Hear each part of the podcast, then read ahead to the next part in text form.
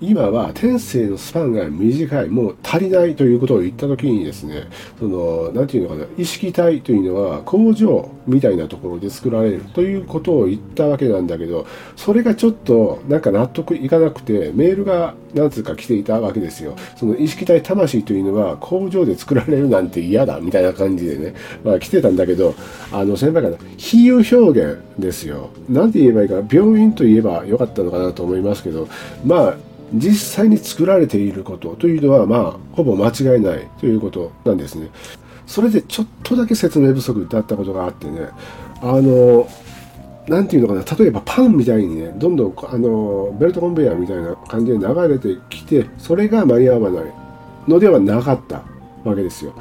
よくよく考えたら、その意識体と接触するときにね、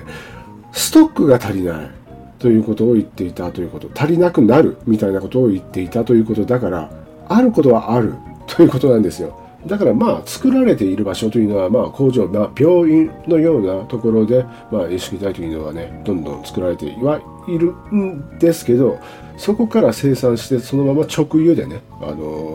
提供されているわけではなく、ストックからどんどん、ね、在庫からね、どんどん我々に提供されているということなんですね。あと前回天性の回数のことをまあいろいろ言いましたけど、あれっていうのは数が多ければいいんですかみたいなメールもまあ来ていたわけですけど、全然違います。数が多ければいいってもんじゃなくてね、一つの人生でまあ数多くのミッションというのが課せられているわけですよ。それをいかにクリアするかどうかなんですね。まあクリアせずにね、天性ばっか繰り返していても、全然魂の成熟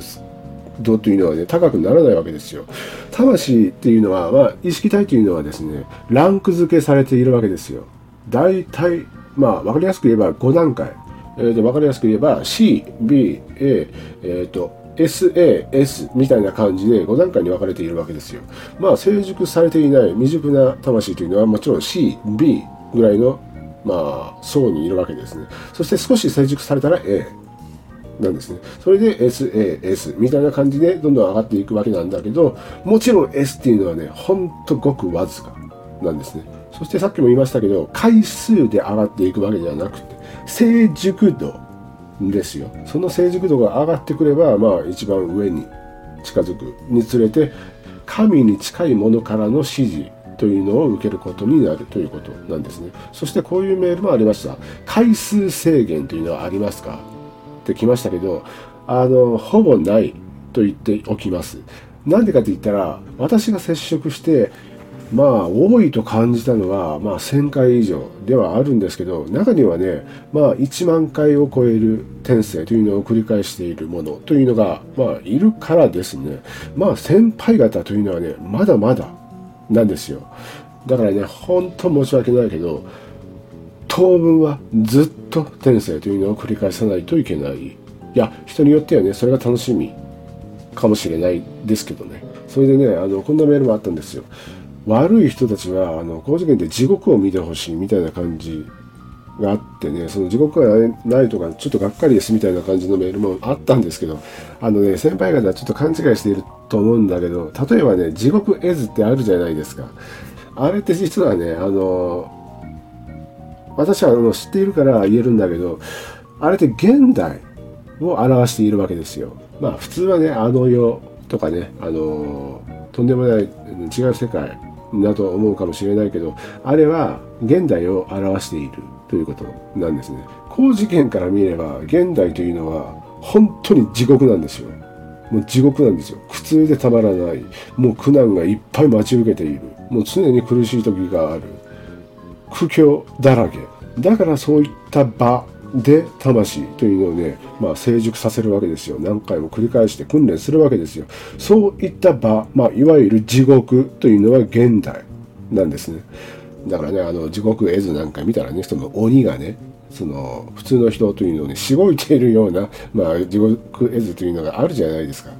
ああいったものは現代の社会に当てはめたらぴったり当てはまるわけですよ。だからもう一回言いますけど、地獄というのは現代です。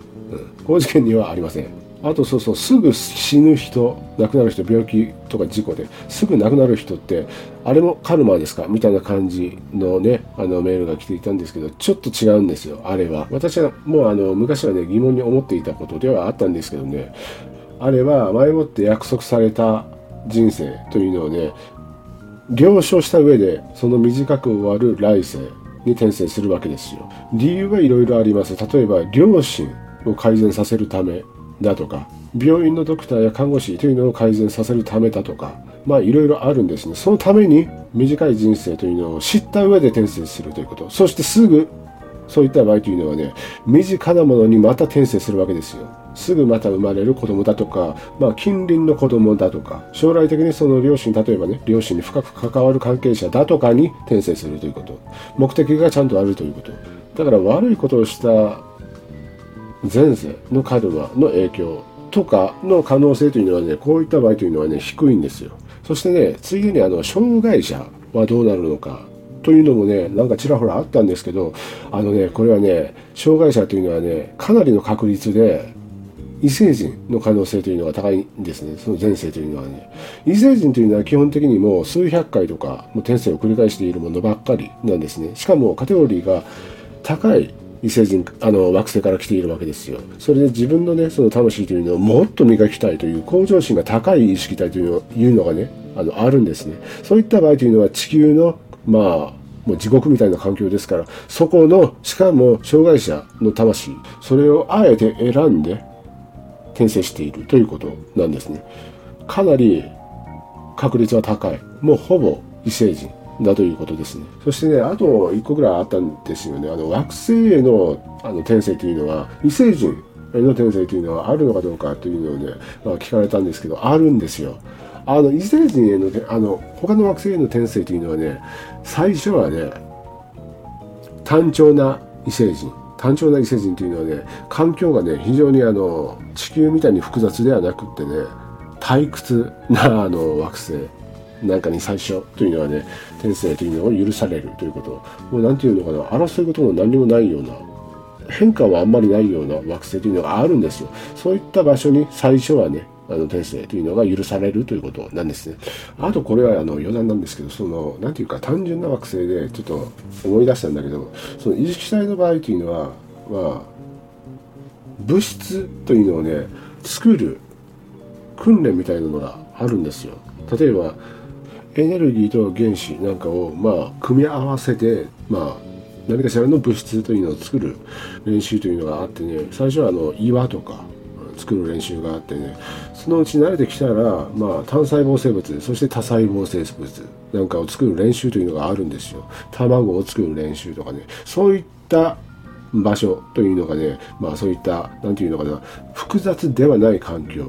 が整っている惑星で行われるということなんですね。これは結構タブーな域の話ですよ。私が意識体に入ってその前世というのをね遡って、で関わりのある成熟されたその意識体であれば、その地球の例えば単細胞生物とか多細胞生物、そして魚類とか、まあいろんなその卵を作るような過程というのまでね、まあどんどん上達していけば、まあそういったことをできるようになるみたいな感じのことを言っていましたね。だから我々の意識体を作るものというのは、神直属の結構なその成熟されたものたちなんですね。その例えば1万回を繰り返しているもの以上の、